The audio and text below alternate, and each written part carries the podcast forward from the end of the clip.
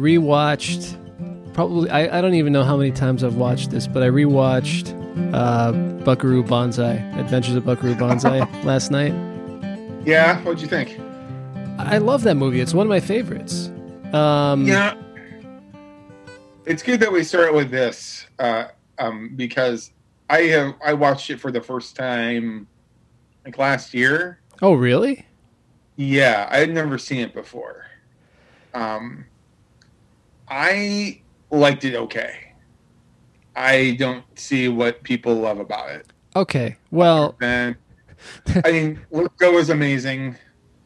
Christopher Lloyd is amazing in it, and I like Peter Weller just fine. Just the plot, like, it, I don't know. Tell me what you like about it. I will, but let's intro the show first. This is What the Fork. Yeah, okay. I'm Jared. I'm Jason. Uh, What the Fork Pod on Instagram and and Twitter and What the Fork Pod at gmail.com. Uh, please rate, review, subscribe, uh, recommend us to friends. Um, Donate. Yeah, you know, yeah, if you can donate or support it at uh, patreon.com forward slash hoot and waddle. Um, and any, anything is appreciated. But uh, I, I have noticed that our listenership has, has gone up recently. So welcome new listeners. And um, if you stick around, please recommend us to to other people. Yep. And the best way to do that is by rating and reviewing us. Yep. And just so you know, listeners, um, uh, we don't. Um, I mean, right now we're kind of waiting for what the fork. I mean, what what the, we're waiting for the Good Place um, to start uh, season four drop on Netflix, which happens at the end of the month. Um, so we're kind of filling in the interim right now with me and Mr. Duran here at LTD underscore engagement on the Twitter, drop the underscore like it's hot on the Instas. Um, like right now, we're just kind of shooting the shit because we watched 10 episodes of Upload and we hated it. And We is the way did. of booty spirits. Um, we did indeed, Mr. Jason E. Keil on Instagram and Twitter, K E I L. Was was that organic enough? I don't know if that was Oh organic my enough. God. That's Um, like that's like take it. That's like the way I've always wanted to do. That's the way they've always wanted to do. Take it sleazy. We did it.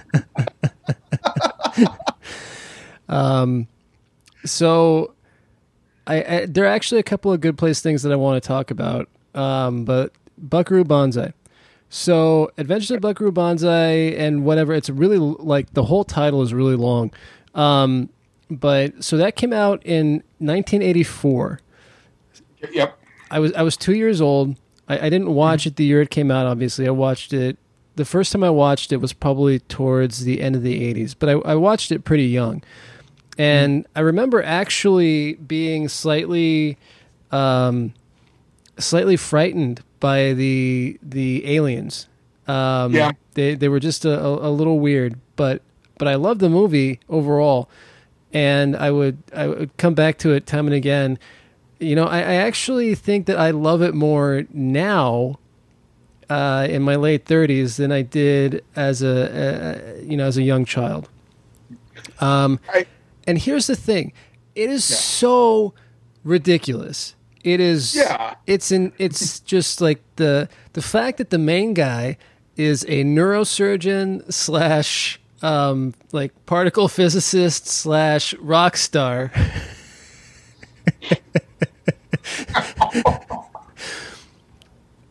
I mean, it's And- just it's so over the top. It's so campy, uh, you know, and and there there there are plot holes all over the place, um, uh, you know, but somehow it's just it's magical in so many ways. It- you know, just the the ridiculousness of the Ellen Barkin character. You've got your Clancy Brown in there.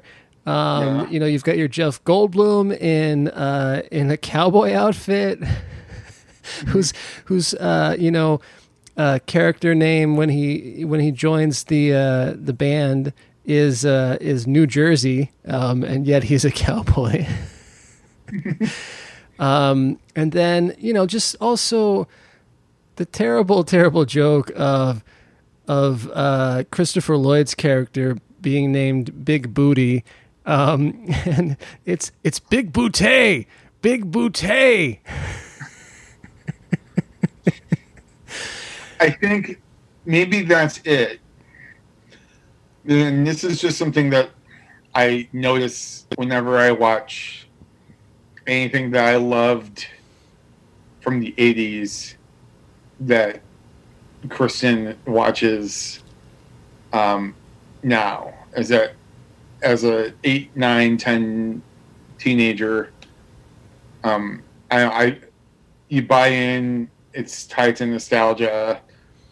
You're you know it makes sense to you. It, it it's wired in your brain like this was a crazy movie. And then to watch it now you're not wired you know you're not tuned in as you were like 10 years ago or 20 years ago. Yeah, um, so that's it. I- um I get that. weird stuff from the 80s and the 90s that I just that I love. And if anyone were to like and anyone looks at it now and and says just shakes their head and goes, God, what? I, I get Um, that to an extent, though, but it's like, you know, there's, you have, um, I, I don't know. So here, here's the thing, right? You, you in the in the 70s and 80s, you had this top tier of your action adventure slash sci-fi kind of film, right? You you, you had your Star Wars franchise, you had your Indiana Jones franchise. Uh, you know, I, I would put Close Encounters up there. You had your Back to the Future franchise. Um, you know, so ET. So so you have that like upper echelon of that type of film, right? And then below that is where some of those just diamonds in the rough, those hidden gems are. And you've got like your your your Buck Rogers stuff, and you've got um, you've got Buckaroo Banzai, and you've got like Ladyhawke, um, and and and things like that that were just so so of their time. Like I was actually thinking of Ladyhawke last night when I because um, Peter Weller to me, I mean, you know, he had he had Buckaroo Banzai, he had RoboCop, um, and then you know beyond that, he's he's in just a bunch of bad films, and then you have somebody, you know, I, I he to me had like a similar similar um, trajectory though to like a Rutger Hauer, who Oh, yeah. who was in Blade Runner and and brilliant in that, and also then he was in in Ladyhawke. Um, and I think great in that. But then, like, what else did he do? He did like a bunch of, of terrible films. Um, and he was in Dark Knight or Batman Begins. well, I mean, similar to But he had like a little bit it's kind of similar to Weller in that he had a, a, a more a kind of like a renaissance almost, and because you'd see Weller return in, uh, you know, like uh, he was in the was it the first or second Star Trek movie J.J. Abrams did. Um, he's in the second one, Into Darkness. yeah, so you know he kind of everyone hates for some reason. I Well, hate it. uh, you know, the reason that there are parts of it that I like, um, but you know, it was he was doing Abrams was doing with Star Trek what he did with Star Wars, which is that there was nothing really new to it. It was just retelling old stories at that point. Into Darkness is a I think a bad retelling of The Wrath of Khan. Yes, it is. I mean, it's not bad. It's just different. The reveal is like it's it was the worst kept reveal, um, and I think I think it kind of you, you kind of got to see not to get off on a J.J. Abrams tangent, but you can you kind of see what he does, which he just ref- he reconfigures these things like your Star Wars and your Star Trek and he turns them into like, or maybe it's the marketing, maybe it's him, but he does it like as a shadow box, like as a puzzle thing, and sometimes it works, and sometimes like with your Lost, but technically that's not him. He produced it, he directed the pilot, but he didn't have much control beyond that. Um, he did it with the Mission Impossibles, but like after that third one, like he let everyone like it's it's Cruise's baby. Um, well, I think those films got better after he left. Actually, that third one is pretty Yeah. good, but then I think they get much better after. yeah, because then Brad Bird takes over, and that whole movie for two hours is about them failing at everything. Yeah, until the last 20 minutes when they win um, obviously um, and and then it becomes and then the the other two movies just become i'm going to do some crazy shit like for everyone yeah, and but I think but back to Abrams and then back to Weller, um, which um, by the way, uh, in your list of good Peter Weller movies, you completely forgot Naked Lunch. So um, Hmm. um, fair point. darn you. Um, but um, like it's just but to your point, like Star Trek, yes, it just reconfigures things, and I think he just knows like the type of people he hires, like for these things that interest him. And I assume I've never seen Fringe, but I know he didn't write any of that. Oh, Fringe is great. I actually recommend Fringe. Uh, but he didn't like he just produced it. I'm sure he had some hand in directing and creative direction, but like that's like he doesn't write these things. He gets other people to write them. Hmm. Um, like and he lets them go so he can do yours so he can screw up Star Trek and Star Wars. um, and then I think what happened is is when with Star Wars, um, like everyone like Force Awakens, it it's like well I'll set these pieces in play and then all the other people take over. Well, he gave it, um, and then with Last Jedi, he gave it to someone who actually wanted to actually mix things up and did successfully. I, I agree with that. I, I think we've had that discussion a little bit before. I, I, I don't want to rehash this for other people again. well, no, I don't want to rehash. I don't want to get into a Last Jedi argument. I know you and I are on the same thing, but Oh, I hope so. I, I think that the Last Jedi, and you know, come at me, commenters. Um, but I think the Last Jedi is the best of the of the of the new trilogy. yeah.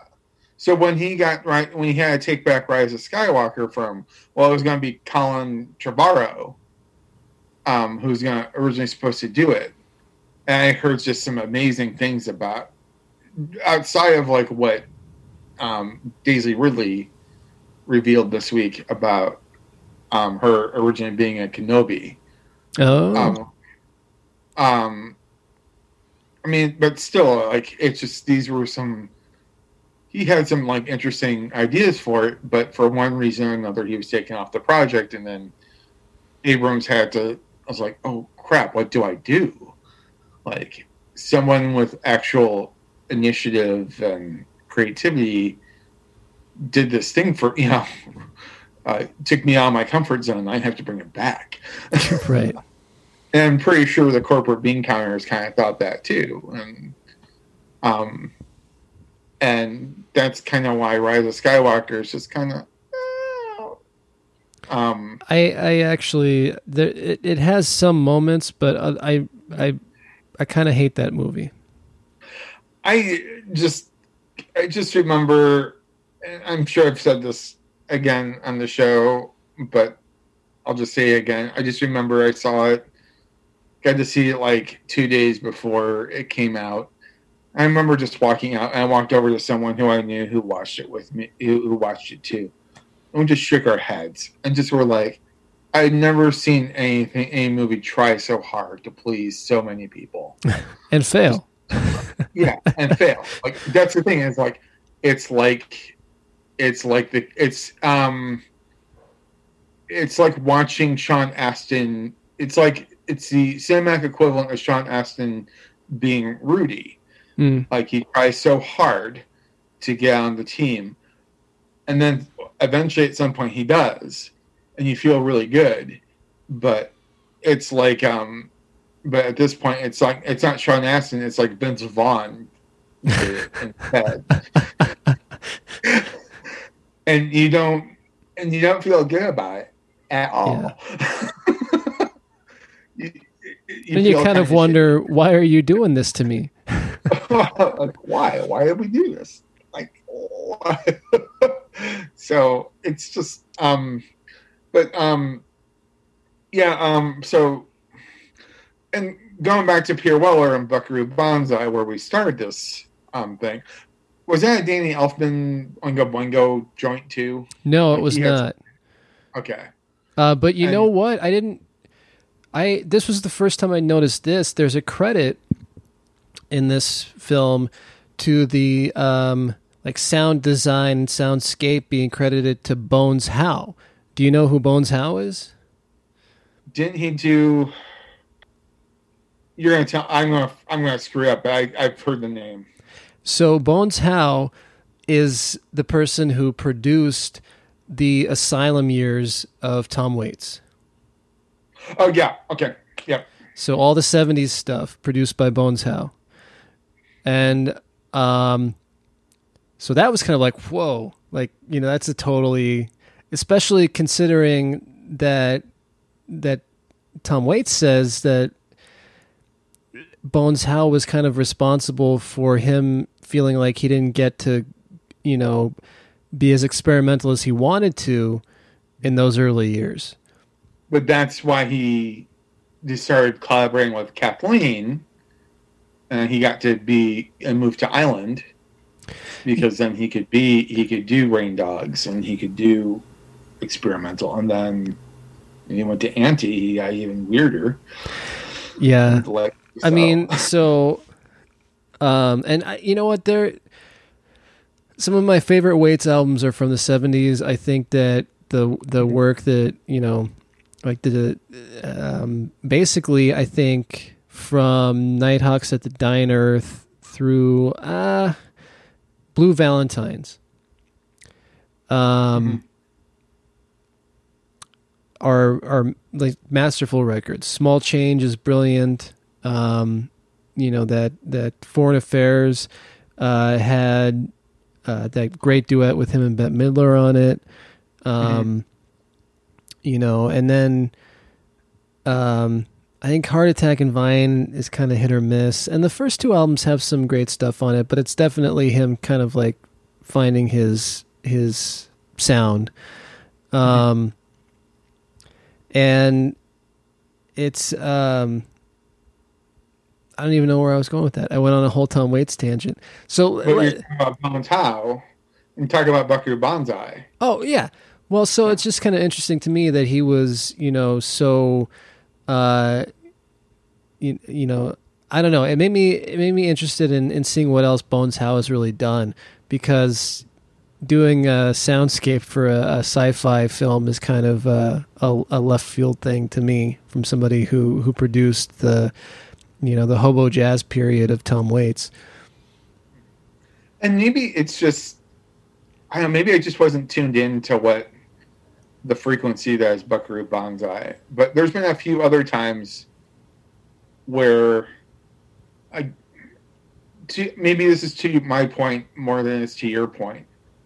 But I, as everyone knows, I, everyone who follows music knows, or like, like it's almost famous. It's the 20th anniversary of Almost Famous Right. which as a music as someone who loves music um, that was the movie that got me that said to me i this is what i want to do for a living um, and for a year i got to um, and but um, it's funny so Stereogum did this like someone who's never seen almost famous um like watches it for the first time and it's funny to see like I like this movie, and people say like I like this movie. I see what people like about it, but this movie is like the the the the, the leaps that it takes, or the the some the story leaps that it takes, um, does um, really is um, extraordinary, like not good. um, yeah. Um, so much like, um, I mean, just um, and then even to I think Vulture had a story yesterday with um, oh Pamela Des Barres, um, of who Penny Lane is based off of, um, and both her and this article remark on the fact that Penny Lane, played by Kate Hudson, um, she gets traded to Humble Pie for twenty bucks and a thing of Heineken. Um, and her first inclination is to take a bunch of ludes and to OD on ludes. Um, whereas Des Barres says, says like like who does that? Like right. Like I would have done that. I would have just gone from like I would have just gone to another band and like um it's just these things that Cameron Crowe has concocted that poke holes in what I think is just this perfect movie.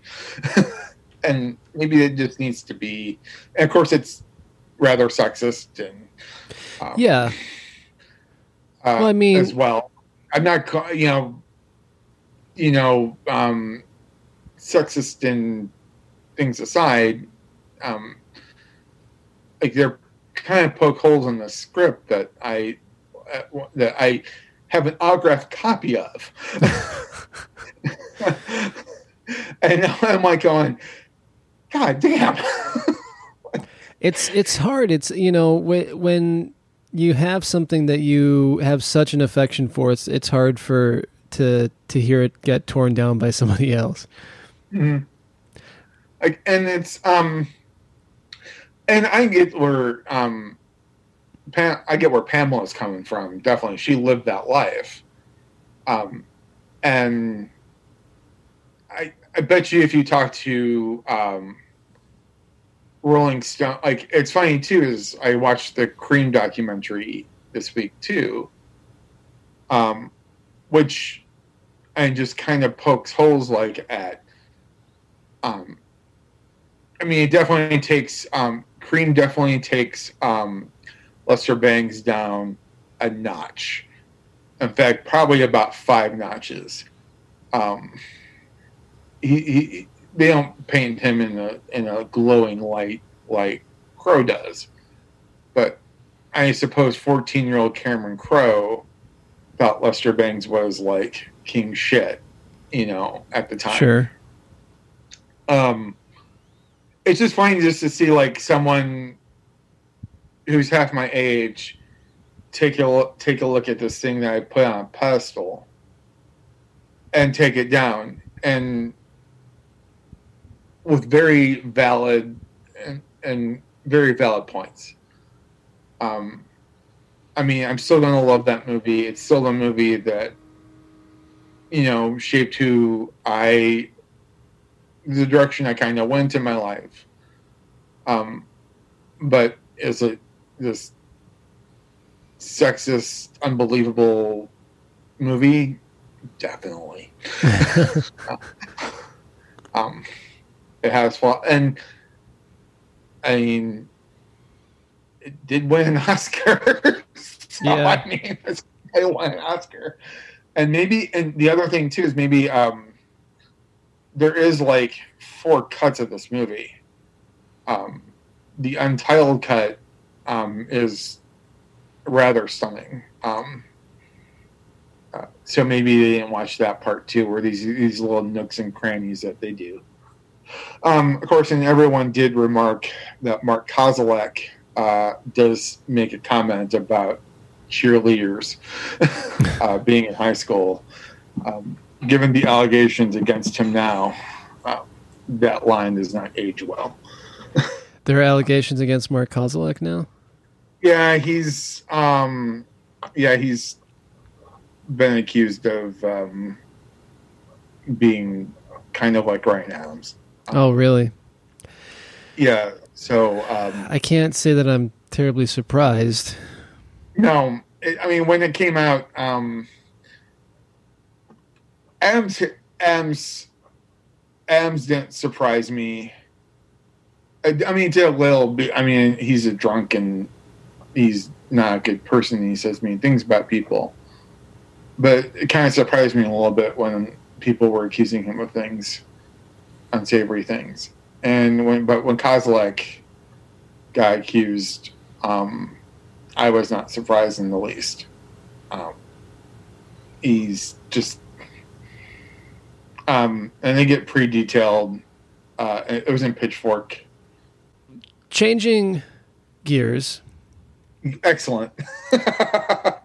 because we were talking about new music. Um,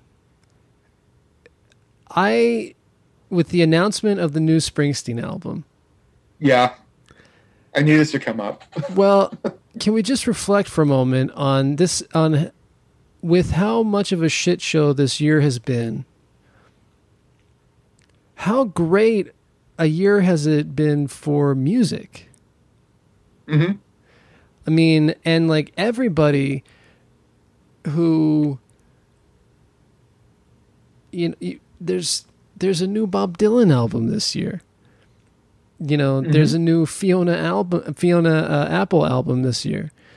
And man, I've listened to that more and more, and I just love it It's so good. Oh, much. There's there's a forthcoming uh, uh, Elvis Costello. Yep. There's a forthcoming Springsteen. hmm There is a forthcoming retros, you know, uh, deluxe uh, uh, project of Wildflowers, my favorite Tom Petty album. Yep. There's, uh, you know, a, a, a, a archival version of of uh, "Pleased to Meet Me" coming out, um, and a reissue of of "Summer Teeth," and Yeah. it's there's just you know and and not to mention there there have been just amazing albums put out this year too from from like Phoebe Bridgers from um uh I, I, I'm I'm I'm sure I'm I'm leaving names out. But I, I, it's I just will, I will I will bring up to uh, for your um, for your benefit and for the benefit of our listeners that Taylor Swift made an album this year in quarantine that Marc Maron loves. and that, my friends, says something about this year. I Not to mention the fact, not to mention the fact that, um, that we're, um, Lady Gaga, um, I know, um, pop, yes, I know, but she put out an album this year that is really damn good. Um, and as much as um, it befalls me that someone like Travis Scott is now um, a spokesman for McDonald's, um, pop music this year um, has really just quarantine or not um, has just really just done like it's not it's really good like yeah i mean it's it's been a banner music year. There's also a great new Bill Callahan record that I left out. Um, yeah I, I listened to that too and it was uh, this week and a little bit and it's amazing um like it's just um God, and that, again like the Fiona Apple album is amazing and like it's just it's what I needed like when I didn't know that I needed it I, I Um, think that in a way that um, that no other artistic medium has this year, uh, music has really responded well to uh, all the shit. hmm Yeah. Um, I think that films have disappointed for the most part. I think that television has been kind of a disappointment. Um, did you see? I've been seeing advertisements for, um, like a new. I think it's like a new NBC show that's about relationships during COVID. It's like, oh, I don't think it's an NBC show, but I've heard about this show. Um, and yeah, it just doesn't seem there. There's been a few like COVID shows, original COVID shows, in addition to like your Parks and Rec reunions and such. mhm. Um, and I just don't get. And I know everyone's worried about the thing that we're the thing that kind of surprises me is that um, people are afraid like we're gonna run out of shit to watch. Well, guess what? I still haven't watched Tiger King yet, and I've got plenty of other crap that I'm wa- you know, I, I haven't watched yet either. I I'm And- not yeah I'm not gonna watch that. But there is there is so much stuff. We're at a, a content uh, peak. Yeah, like, like, like I, I keep hearing people like, "Oh, we're gonna run this shit to watch," and I'm thinking to myself, "There's so much shit I haven't watched yet. Like, let me catch up, man." Like, um, and I, I even saw that like, um, and I got. I- mean, I'll be honest. Like after I I finished watching Cobra Kai this week, and I got I got a little desperate. Like, what little like half an hour thing am I going to watch? Like, kill time. And AP Bio. I well, that's what I'm going to probably end up doing. But I got desperate. I'm thinking, where's Mad About You streaming?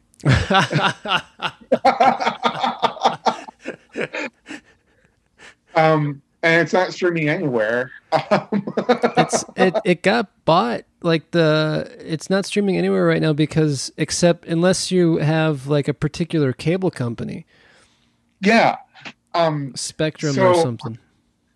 so I like thought like, oh, I'll, I'll watch Mad About You so I can continue to say with confidence how what a horrible show it is. Oh, And I see, I was thinking you would be watching it so that you could realize what a, a great uh, masterpiece it is. Well, and then if and if that were the case, I would gladly like say that. To you know, I would gladly say that you were right, I was wrong, but I don't have the opportunity. This is Um, true. It's neither here nor Um, there. But like, even networks like CBS and Fox, they're like buying these shows, Yeah, like that, and they're repurposing them for, um, repurposing them for um, network TV. There's, I think that that those people who bought the Mad About You reboot made a show and um, called LA's Finest, um, which is about Martin Lawrence's like sister in Bad Boys 2 and her misadventures in LA. I know what you're thinking. Bad Boys 2, Jason. I'm like, the greatest action film of the 2000s. and I said, yes, Jared. it's funny that question didn't even pop into my head. Um, Whenever I think about Bad Boys 2, I think of the scene in um, Hot Fuzz where Nick Frost goes to Simon Pegg and says, um, "Which uh, which one, uh, Point Break or Bad Boys 2? And and he says, "Which one do I prefer?" And said, "No, which one do you want to watch first? and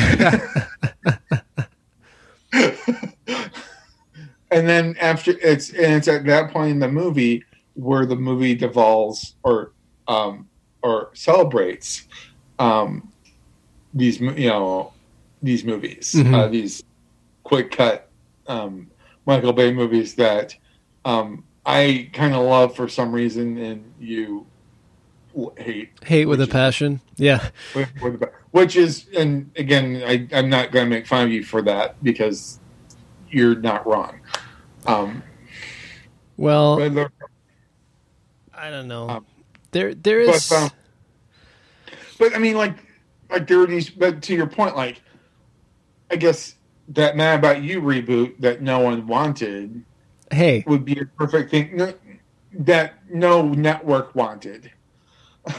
um, would they could replay like on NBC on a Thursday night, you know? Yeah. And, and I'd watch it probably actually, and they'd put it on Hulu, and I might say, maybe I'll, maybe it's time. Maybe, I, maybe I finally listen to Jared and I watch Mad About You, and then that was a fun half an hour, um, or not. So I don't know. I just people just need to just calm down. Maybe we just get to catch up. Speaking of maybe- catching up, yeah, um, let's let's let's do some. Uh, I I have, you know, in my depressive state on the couch here, I have watched a lot of shit recently. Mm-hmm. tell me more. Um, so because again, I'm looking for some. So uh, to, to to set this up to give you purpose in what you're about to say. Mhm. I finished Cobra Kai. I have finished Holy Moly, the greatest extreme mini golf show okay, ever. It's over, and I need something. Well, I Um, think uh, you know, I'll, I'll get to this in a sec, but I think that you didn't do the homework that you said you were going to do, which was uh, watching that Eugene Mirman doc. I didn't. I didn't We've got because I watched. I watched the Creem magazine documentary. Hmm. um, hmm I see where your priorities are. Uh, yeah, I, I'm sorry. I um I I wanted to write. I'm sorry. I wanted to watch this documentary about my my uh, the profession that is quickly collapsing uh, around. about Well, okay, so I'm sure you've seen the ads for it. Brand new Hulu show that I think is pretty fantastic, uh, and I binged the entire first season the day it came out. Woke. okay, is it good? Uh, I really liked it. It had it had, um, I think it had a little trouble getting going, but the Mhm. last few episodes are like just it. They're truly fantastic, and I think that this is um, social satire done really well. Um, Okay. And it's a perspective that we really don't see very often. Um, Mhm. And I didn't realize it was. It's based on a true story too. Um, The the it's um, I'm not going to remember his name, but it's the guy who plays Winston in that girl. Um, I know to whom I know the actor to whom you which you refer, um, but I cannot think of his name right now. But I but he's he's brilliant in it. Even as the show like gets going, um, he's he's fantastic in it, uh, and it, it you know it's it's it's obviously I I was skeptical of it from a okay is this capitalizing on um on what's going on? And and that can go you know one of two ways. It's either going to be um, something that does not speak well to it or excels at at kind of speaking to problems of, of racism and and uh, police brutality and all of that and I think that it does that it falls onto the side of doing it really well um, okay.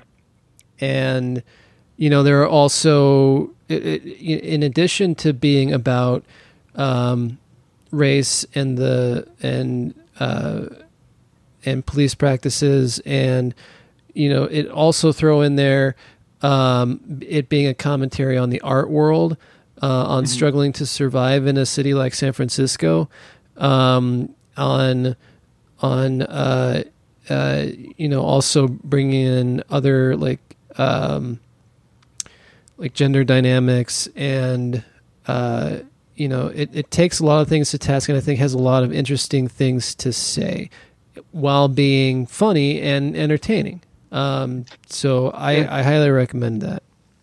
Um, and it's only it- eight episodes, and they're roughly 25 minute episodes. So Would you compare it to, say, and I, I haven't seen it, so maybe this isn't the proper comparison. I haven't seen it yet, I should say. Is this similar in the tone of Sorry to Bother You? Like a Boots Riley type you know thing? that's interesting because I just Is it- recently rewatched that uh, as well, and it's not. Yes and no, um, Okay. in that it it it does I think uh, an equally good job of of commentary. Um, but sorry to bother you was also very you know it was a hyper reality. It was very much, um, you know, fantasy elements involved in there too, and outlandish things. And even though that there is some part of woke that, um, you know, that that plays with, um, you know, like some of the, uh, you know, I'm sure you've seen in the ads some of the items uh, are. Um, talking to him and, and that sort of thing. And but it's actually ends up being, you know, it's it's um it's more of a commentary on uh mental illness too. Okay. Um and I, I think more grounded in realism. Even as it has some fantastic tendencies to it, it's it's it's much more grounded.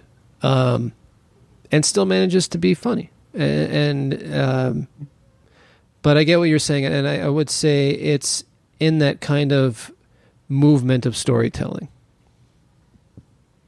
Mhm. Um, okay. I'm also up to date on the new season of The Boys. I need to. I think that's a, a choice. I'm going to. Um, I'm going to make that as well. That's something I think I need to see. Um, I, I I I understand Billy Joel is used heavily on the soundtrack. he is. um, and that's I was going to say that's not the only reason I like it. Um, but there there is a lot of of of uh, of, of Billy Joel music in there. Um, but I like what they're they're doing with, you know, if anybody is interested in watching it because of the superhero angle, then they're watching it for the wrong reason. right. Um, I'd watch the social commentary. yeah, I think that this is actually a good show for people who have superhero fatigue. Um, Okay.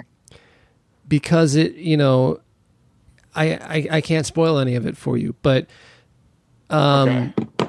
I mean, and I know it's it's based on on a a you know critically acclaimed underground or at least independent comic series um, by Garth Ennis, which I haven't read, but um, you know, it's it's almost like you know you know how in the beginning of um I forget. I- It's I think it's Spider Man. Um, which one is the one that has Michael Keaton in it? Is it Homecoming or Far From Home?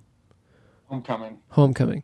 So you know how they take a moment in that to kind of look at the aftermath of the superheroes. Yeah. This Well, that's far from home, where it's the after, where they it's the takes place after the events of Endgame.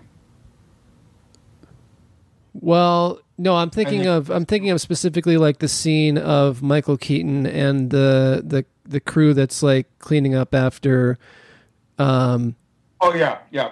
because it's kind of a flashback. I think the flashback is like after the Age of Ultron. Um, yeah, picking up after the events of New York. yeah, exactly. And this is this kind of takes that to an entirely different level, um, and it doesn't.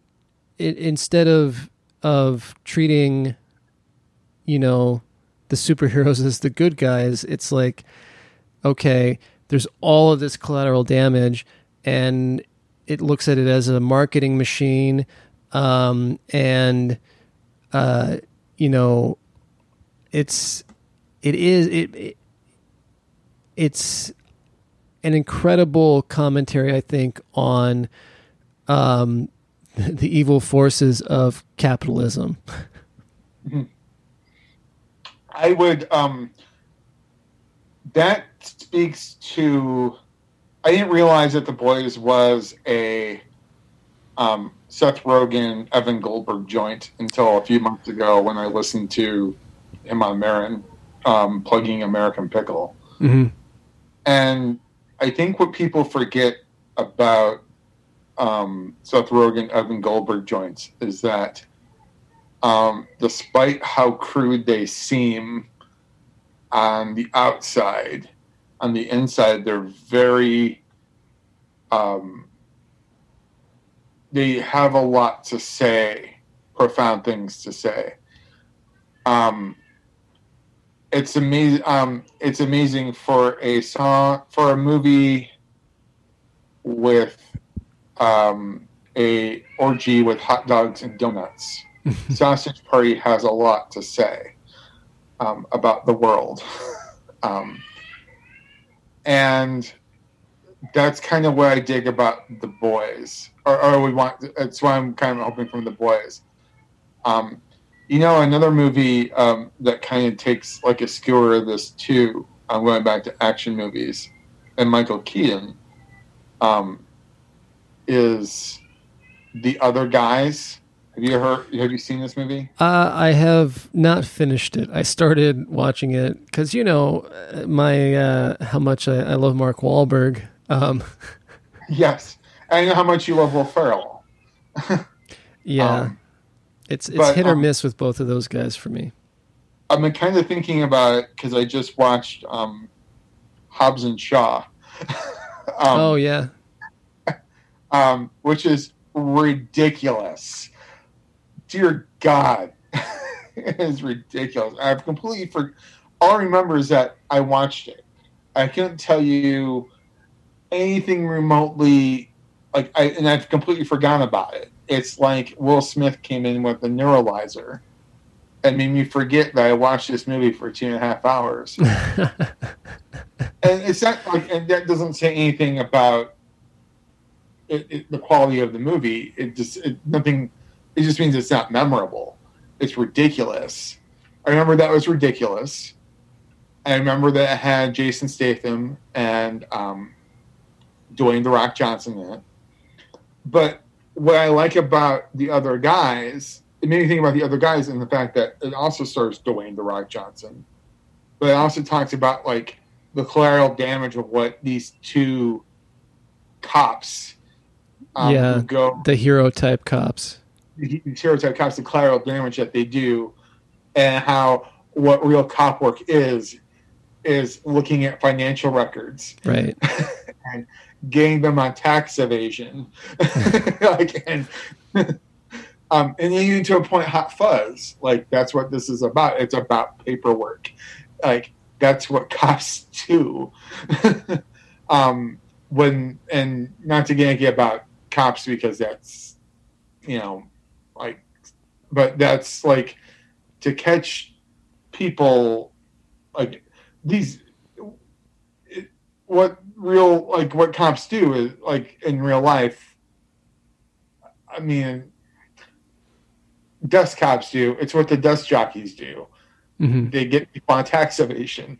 I'm trying to be careful here because um uh, you know it's not about going down t- you know because i'm not referring to like what beat cops are doing or what you see in the news but like that's kind of what the other guys is about. To humorous effect.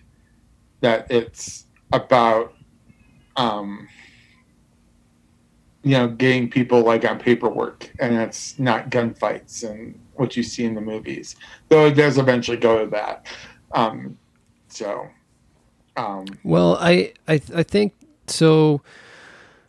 Um, I mean, and, and the boys is really nothing like that. I I I, I think that it's interesting that that outside of all of the action and outside of all the grittiness and everything, it's actually really nuanced social commentary. Um, So I'd, I'd recommend it for that. Now, That's what I like about Evan Goldberg and Seth Rogen joints is like it's interesting because you think of Seth Rogen, you don't think that he's that deep. Um, yeah but but you know he it does it does turn out that he has a lot of uh, interesting things to say and a lot of care about how it's it's put out there. Um, he's he really cares about what he what his name is on and that it says something profound. yeah, agreed. Now, wrapping things up here because I hear you have a crying baby in the background too. Um, I think yeah well I think the crying has stopped. so but but for, um, for those who are listening, it's a Saturday afternoon, and um, my kids have stopped napping. now, um, I have also in my in my spare time started rewatching uh, The Good Place. Yeah, um, and it's my goal to to get through um, through all of it before season four drops in a couple of weeks. hmm Um, and rewatching it now after having watched Upload, there's Mhm. just there's no comparison. I mean, The Good Place is just so much better. Like everything that we were talking about, how wrong Upload got things, The Good Place gets right. yeah, Um, it's like, you know, and I've seen that the first season I've probably seen all the way through at least three times now. This is probably my fourth time watching it. And I love it just as much. And it's, you know, and I'm trying to look for, I'm trying to pay attention and look for like little Easter eggs and things of, of what was to come. And it's just, uh, it's, it's just, it's, it's almost like too much fun to pay attention to that. Um, okay. but I thought that um, again, I was struck by how much. Um, so I, I, I think I'll send you the link to this article, and then I think we can talk about it more next time. Um, But I was again noticing how um, much the music of the Good Place reminds me of of um, Jon Brion, and and especially like the music he did for I Heart Huckabees. Um, and so I, I just I was like, okay, I'm looking this up. I'm gonna figure this out, right? So it's um, the music is done by a guy named David Schwartz, and I think it's pretty interesting. Uh, I haven't read the article yet. I'll send, like I said, I'll send it to you so we can talk about it next time. But he also did the music for Veep, um, Arrested Development, and Northern Oh, that- Exposure. that checks. that checks. Um, I get the um, I get the Arrested Development. but uh, Northern Exposure too. Um, oh, okay. and oh, that's a show I haven't thought about I- at all. I I haven't seen that since it was on probably. Um, but I think it would be an interesting discussion next time to talk about how um, how much the music of these shows kind of contributes to um, or enhances the visual aspects of it and to really give it um, to to give it the the overall like kind of feeling of the of the show. Okay. Um, there are two other things that you neglected to bring up that I'll bring up now. Oh, okay. Um, one is uh, the correction from uh, last week's episode, um, where we said that Jerry Harrison, not Jerry Harrison, but uh, Chris Oh, Yeah, well, yeah, you said that. You almost said that last time too. You said Jerry. You started to say Jerry Harrison first. Um, Chris, yeah. Chris Frantz did not meet Damon Albarn in 1977. It was like 1989. Uh, uh, yeah. Um, and what's the other thing? But it, yeah, um, that I, I believe you informed me that this is our 69th. oh yeah, episode. That's right. How have we not been talking about this the entire episode? This How have is we not been talking about this. This is episode the sixty-nine. number. Am I, is it the? Am I the only person that was like, "Oh, it's the 69th episode"? All right. like, and I want to make it clear, you're the one who thought of this, and I am the one who thought- because. be- Well, that's also because you're the man who, who uh, you know, who does all the technical stuff, and it keeps track of and posts it and everything. yeah, Um, and, and does like, and I'm just the I'm just the guy that is your foil. I, I I know it's a ridiculous thing, but it's it's it's still fun. You got to take the joy where you can, right? And sometimes it's the What- Which, speaking of which, have you watched uh, Bill, the new Bill and Ted yet? No, because I would have to pay for it. Okay, um, I gotta figure out a way that you can like borrow it or something. And what is it? Is it I- like is it? How much did you pay for it? Twenty five bucks to own it, but it's twenty bucks to rent it. Twenty. Um, but you don't own a physical copy, right? It's just a download or something. No, it's, it's in. I own. I own the cloud. It's it's in the cloud. Um, but I can watch it now as much as I want. I can. I have access to special features like I would a DVD.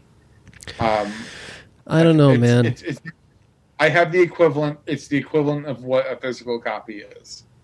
I Um, I, I Because for five bucks more, I might as well own it, and instead of buying it on DVD when it comes out. I don't own any digital copies of movies unless they came with the the Blu-ray I bought. Yeah. Um, and like if they would, if it was like eight nine bucks to to rent it or something, I would do that. But Well, that's why I rented the Creem Doc, is because it was five bucks to watch. Um, and uh, I'll tell you my biggest problem with the Creem Doc, more than anything, is that um, there's a point in Creem Magazine or Creem Magazine. For Creem Magazine started in downtown Detroit, um, and then you know, it got pretty things got pretty bad in the early seventies in Detroit. I mean, they are already pretty bad, but they got worse. So they moved to like the the publisher's house in a very northern suburb of Detroit. Um, and then they went back to closer to Birmingham, Michigan, um, which is now like which is the equivalent of Scottsdale um, for Phoenicians. And they're think talking about like, oh gosh, we got back to life, we got back to roots and everything. And thinking to myself, no, you did. You you you got sick of hanging out in Cave Creek, uh, going with Phoenician, you know, equivalents here and you thought, "Oh, I'll just move back to Scottsdale. I'll move to Scottsdale." like it's not like being in downtown Phoenix. it's not being in downtown Phoenix. Yeah, like um it's nothing at- like it's nothing at all. And that was my biggest problem with it is like you think that suburb northern the uh, northern suburban Detroit is like civilization again. And to a degree you're maybe right. And of course you all were there. But I'm thinking to myself, no, like like even I know as someone who grew up in a suburb of Detroit, that you don't say, you know, it's cool to say that you, you know, you're from Detroit, but you gotta somehow make the difference that you make the distinction that you grew up in either. I didn't grow up in Detroit proper, um, but I, w- I was close enough to the action. Sure. Um, um, so I don't know. I just I had a real problem with that part of it, but and they keep interviewing Chad Smith, who is the drummer of everybody's favorite band, the Red Hot Chili Peppers. How he how he was reading Creem magazine and he realized it was five mile. He was living in Bloomfield Hills, which is an even more ritzier part of um, of the suburbs. And he rode his bike five miles down to Birmingham, and he saw I think Alice Cooper walking out of the office of Creem magazine, and it just blew his mind. And I, well, that's that's a really cool story, but it does make me take pause of how I feel about the Red Hot Chili Peppers now. Does it? yeah, just because Bloomfield Hills is just such a ritzy part. Like it's so white. um, I just I used to do like land. One summer I did landscaping with this guy that I knew, and I was like down the street from Mike Ilitch's house, who was who's the owner of um, Little Caesars and the Red Wings and the Tigers, and just it's such a different world than what I'm what I was used to and what I'm used to now, and just sure everyone's perfectly good people, but it's just yeah, I just have a problem with that. so, but anyway, that's my problem with the green doc. Other than it could have gone really deeper into everyone what it was about, and just didn't. it sounds like you would have had a better time watching the Eugene Mirman documentary. Well, that's what I'll do tonight, Jared. okay. All I'm saying is, it sure beat. I'll tell you what, it sure beat what I was. I was. It sure beat what the alternative was, which was. Thank goodness I found out that Mad About You was not streaming anywhere. Oh, for crying out loud! Um, or I wouldn't have to pay money for it, um, because that could have been not just would have been worse. I mean, at least my money went to something I know I mildly enjoyed. Whatever, man. Sticks and stones. Um, anything else you want to go out on? and and uh, we've been cleaning the house, and uh, Kristen uh, was going through some DVDs, and she picked up one and said, um, "Is this yours or is this Jared's?" it was that copy of Diner that you'll never get back now. Yeah, yeah. Thanks. Um. Sorry, but it's Jared's. of course, it's Jared. It's got Paul Reiser on it. Of course, it's Jared's. Paul Reiser is great in that film. No, and I know, and but that's not I, the reason I, I, that I, love that film. Diner know, is just a great film. I know, and and I, do have to make clear too that my problem with like I don't have I have no problem with Paul Reiser other than I don't like Mad About You. And I still don't know why, because it's such a good show. And that's what you keep telling me. but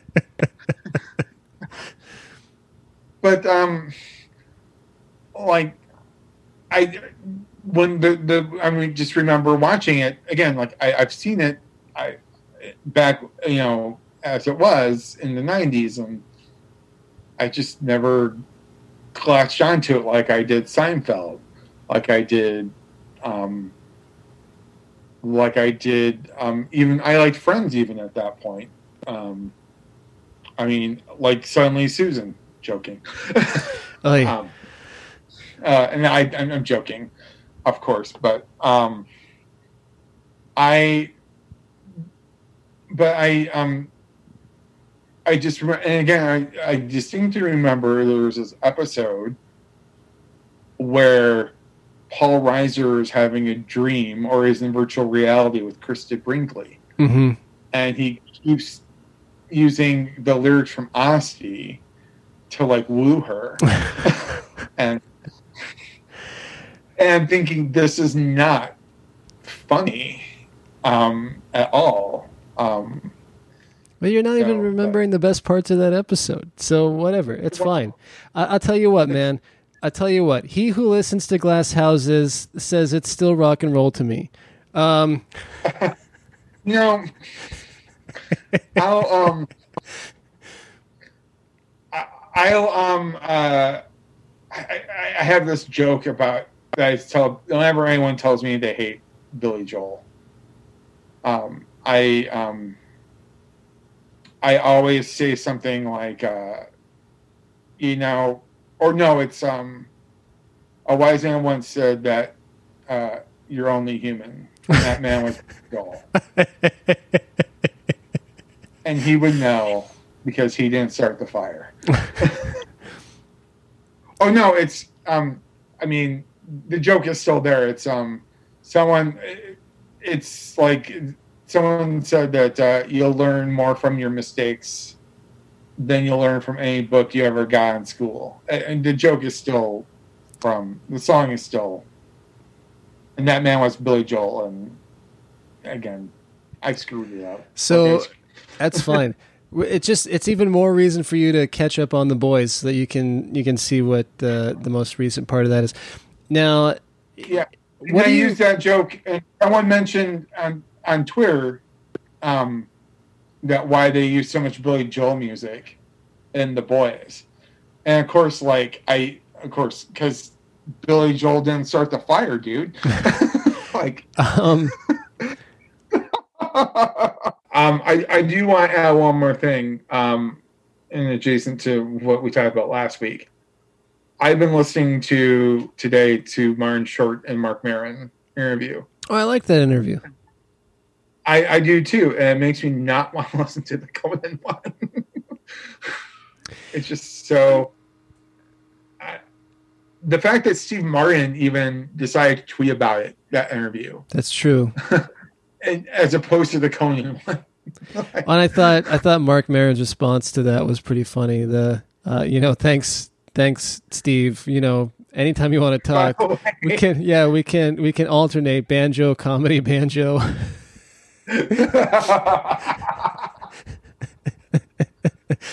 Um, I haven't listened to his. I haven't listened to the one that came out on Monday yet, the one the Labor Day one. But I gotta say that um, he's been his frustration and his sanity through all this has just been that's something that I keep going back to. Yeah.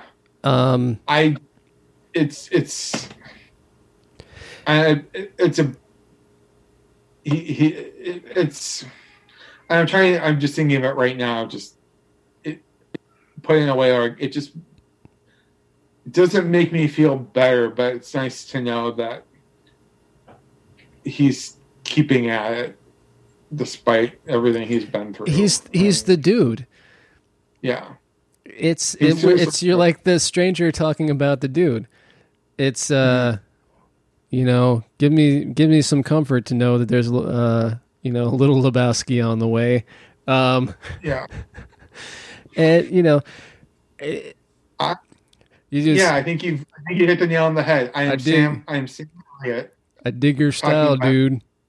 yeah You gotta really gotta use so many darn curse words. Marc, do you have to use so many curse words? I, I Um, gotta, I guess, really gotta just, if you're looking for someone to just make sense of it, for one, just Well, and to It's that amazing. point, I, I his special just yeah. prof- was prophetic. Well, yeah, I mean, in that in his last comedy special, he's talking about the sky being on fire, and guess what? It is. It's, Um, I, I, he, um, he started doing like this daily, uh, like morning Instagram live thing, um, and I've been watching those, and it it is it's a good check in. It's just a you know, I don't know, his whole thing about as long as it doesn't like hurt anybody else, doing whatever you can to maintain your sanity. Um, it's it's something I keep trying to remind myself. did we get any responses to our call for hacks or like what we're doing to keep? no, not that here? not that I've seen. That's interesting to you know, we keep throwing these out there into the void and you know, as I was talking to you earlier this week about um looking at at um, you know how many times we've been listened to and and and all of that and we've had you know lifetime we're well over 10,000 downloads and plays and which is pretty good for our little show I think. But for some Mm-hmm. reason uh, people just don't want to respond. I don't get it. I don't get what what's up fork buddies? Uh, you know when when we ask you what your quarantine hacks are and and you know we really genuinely want to hear from you. And so For all we know, there's a Facebook message group built in our honor, and we don't even know about it. Well, I'll t- I didn't even bring that up, but I'm a f- like, like I'm I'm fully off Facebook now, except for the business stuff, um, which I can manage through a different program, so that's fine. I have to have an account on there because um, I have to keep the Hoot and Waddle pages open for now. Yeah. But personally, uh, I've stopped getting any notifications. I'm not on there at all. I'm not going to post there anymore. I'm not going to read anything else that's on there anymore. Uh, it's it's goodbye Facebook. I wish I could do that. It's not that I'm addicted. I just need it for. It's just nice to clear. You know, there's Right. too much noise. To get rid of some of the noise is great. Um, Mhm. And maybe maybe eventually I'll get off of social media apps altogether. Um, You've been tweeting a lot less too. I have I've noticed that. This is I- true. More power to you. I I try to. So, Instagram is kind of like my new thing now, where I'm just kind of spying on people. Yeah, I don't know. I I the reason I still check in from time to time is I get, uh, you know, especially now I get concerned that I'm becoming too reclusive.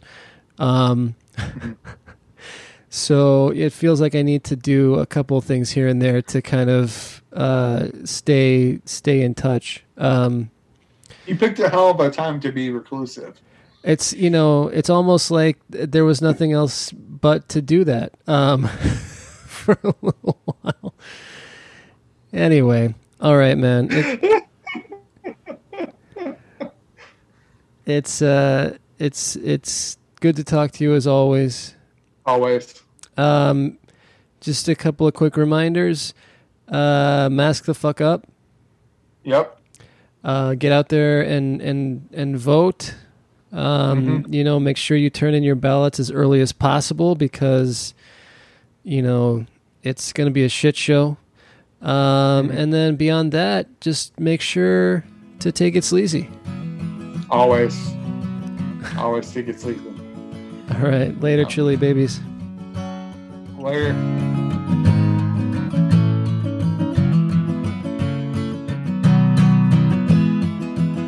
This has been a Hoon Waddle production. If you enjoyed this podcast, why not check out one of our other fine podcasts available from hootenwaddle.com, Apple Podcasts, Spotify, Stitcher, or any number of podcast apps.